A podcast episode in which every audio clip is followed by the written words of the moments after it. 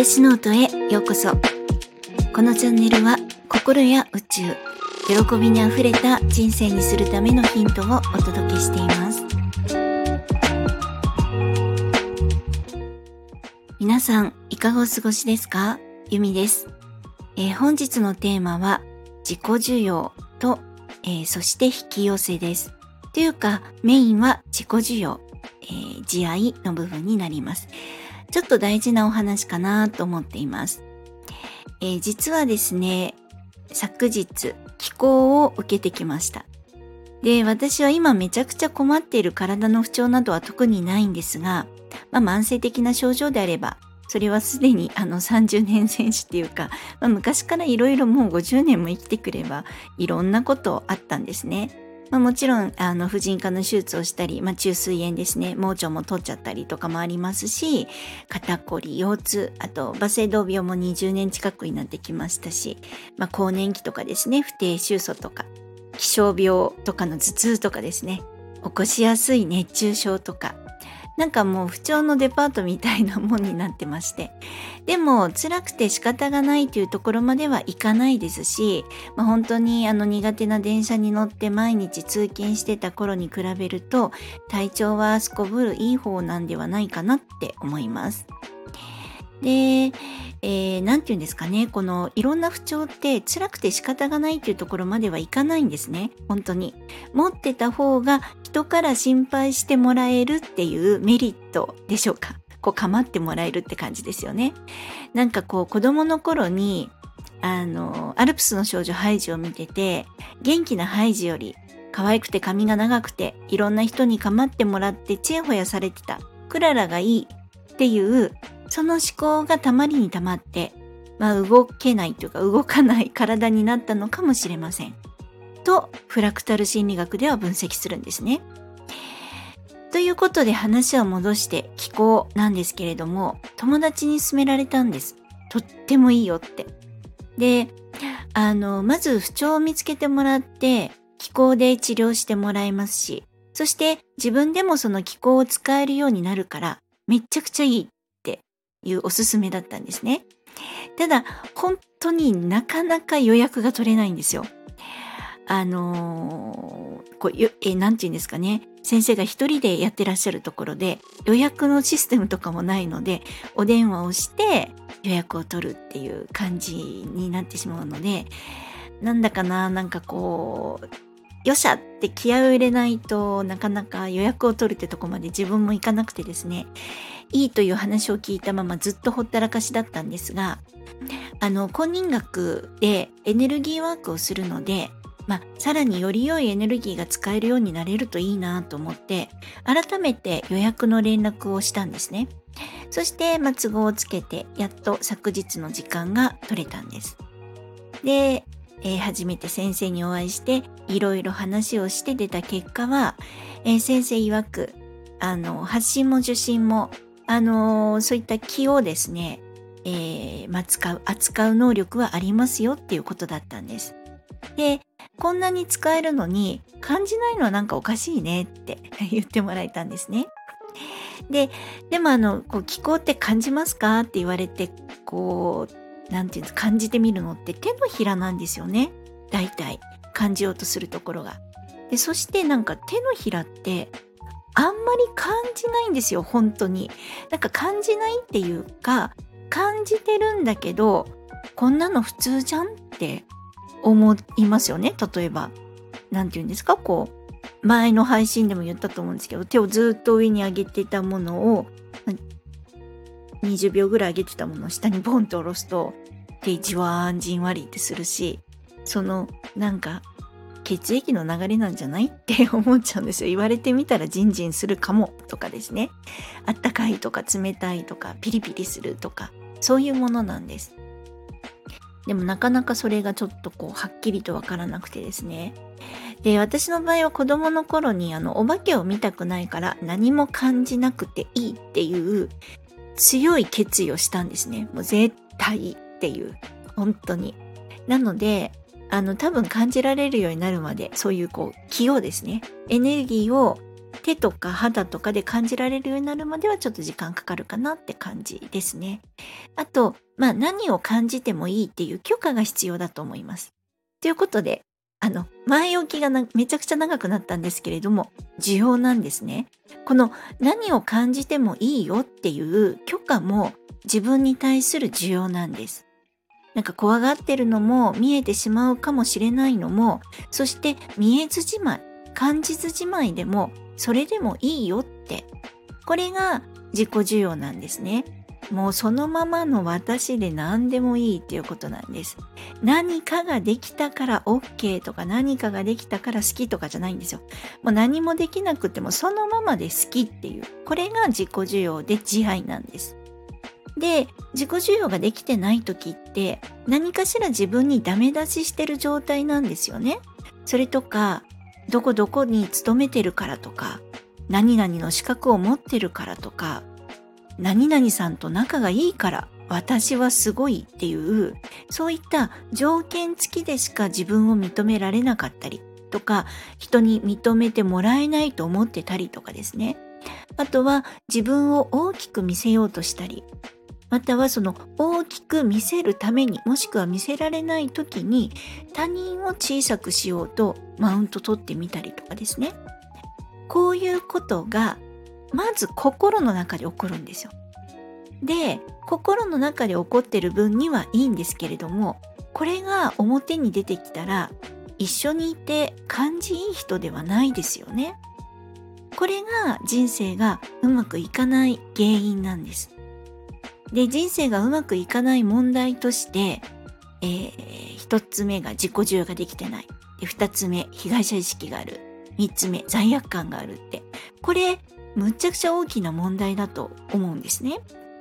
でも自己需要ができれば被害者意識と罪悪感は漏れなく解消できます。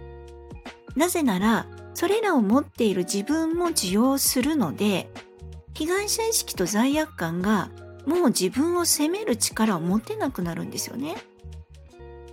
で以前あの自分の人生を最高なものにするパワーの源はっていう配信でもお伝えしたんですけれども本当に自分の人生を最高にするパワーって自分を愛していくことなんです。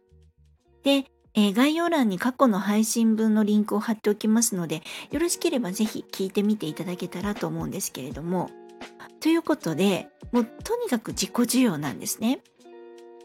で、この、あの、自己需要っていう慈愛がベースの、あの、公認学っていう学びですね。これ、本当に皆さんに知っていただきたいんですが、その、えー、自己需要が難しいと感じる方に、ちょっとしたアドバイスっていうか、イメージですね。も知っていただきたいなって思いました。なんか本当に自己需要が難しいと思ってる人が本当に多いんですよ。で多いけどなんか、まあ、時間をかければなんとかなるだろうとかその他のことにも例えば被害者意識とか罪悪感とかそういうものにも並行して、まあ、取り組んでいけばいいだろうってやっぱしあのいろんな知識がある方はなおさらですねその自己需要の部分ってなんか今まで散々ダメ出ししてきたのでまあ、難しいって思ってる方多いなと思ったんですね。で、あのー、まあ、今までですね、慈愛とか自己需要ができてなかった場合、急に自分に優しくしてくださいねとか、自分を愛してくださいね、自分を大切になんて言われても、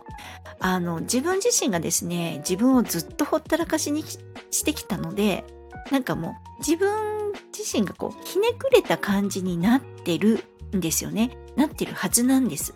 で、え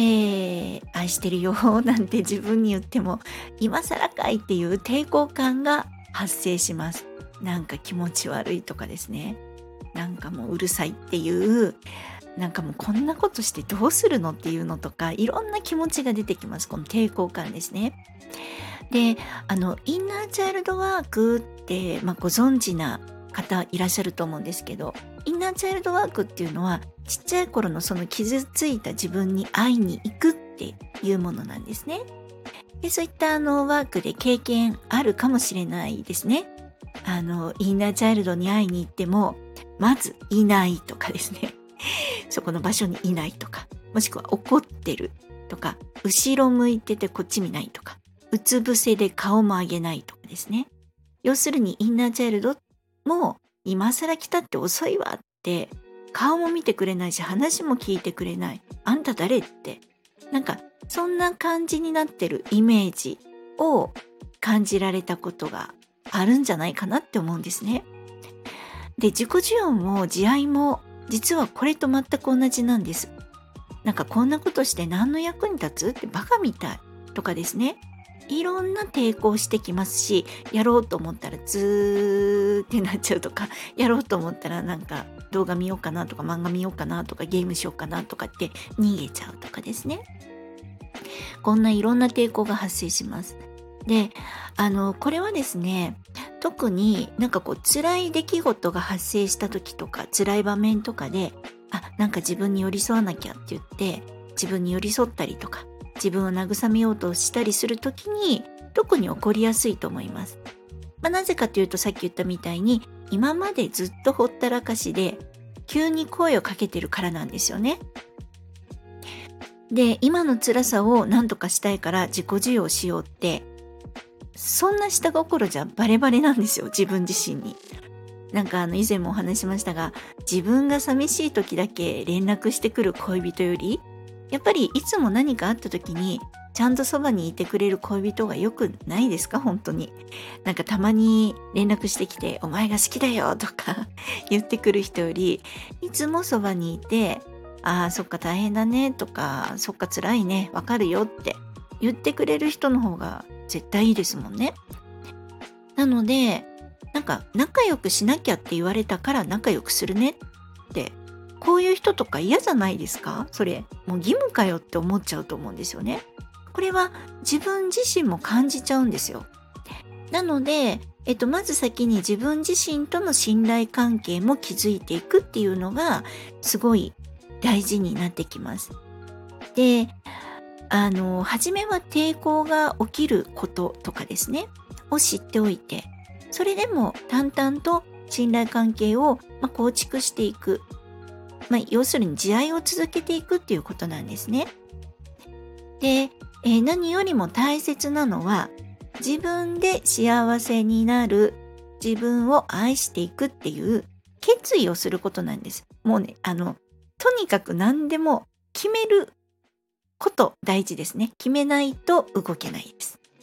えっ、ー、と、決めれば、ちゃんとそれに向かって脳が動き出します。そして少しずつでも進めていけば、近い未来、本当に生きやすくなるんですね。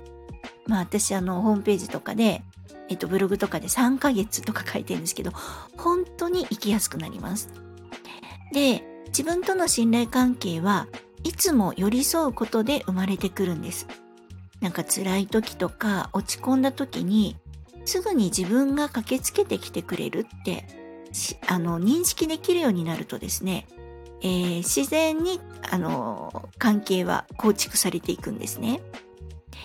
そして、えー、公認学ではセルフセッションができるようになるので、感情が動いた時、まあ、辛いこととか嫌なこと、悲しいこと、ムカつくことっていうこのネガティブで解放したいことが起きた時にその感情を分析したり感じたりってする必要がないんですね。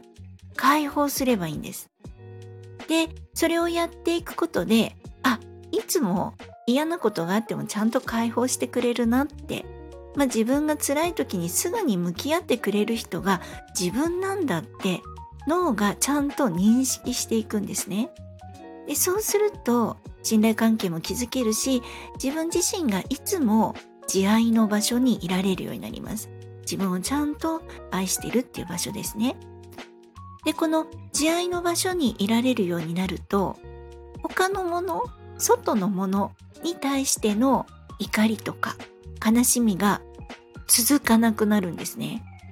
えー、怒ってる自分もいいよね。悲しかったねって、あの、解放のセッションをするので、続かなくなるんです。するといつも自分の心の中が穏やかで愛の場所になりますで愛の場所から発信すると愛しか発生しませんで仮に辛いことが発生してもまた自分で寄り添って、まあ、セッションで解放すればいいんですねで自分の在り方が愛と豊かさの場所になるので心から欲しいものを望んだ時にそれにダメ出しをしてくるエゴの声に力がなくなるんです。自分で気づくし、あ、これエゴだなって、いらないやつだって。そうなってくるので、もう邪魔されなくなってくるんですね。で、あの、まあ、邪魔されなくなるというか、完全に邪魔するものがなくなるんじゃなくて、邪魔するものが出てきた時に対処できるんです。でそうすると本当に欲しかったものはお金や地位や物質ではなくですね愛や安心感だったりしますでそこから願いを放つと自分の内面が外に現れるので自分の内面にある愛と安心感と豊かさの波動が外に出るのでその波動と同じものが現実化する穏やかで優しくて愛だらけで豊かなものが、えー、現実化されてそんな世の中、まあ、世界になる。でこういう流れなんですね。で今日もめちゃくちゃ長くなってしまったんですが結構大事なことだと思うので力が入ってしまいました。えー、今までの配信や今回のお話でわからないところがありましたらぜひコメントやレターいただけると嬉しいです。そして、いいねやフォローもしてくださるととっても嬉しいです。え本日も最後までお聴きくださり、本当にありがとうございました。皆様、ぜひ良いお時間をお過ごしください。ではまた。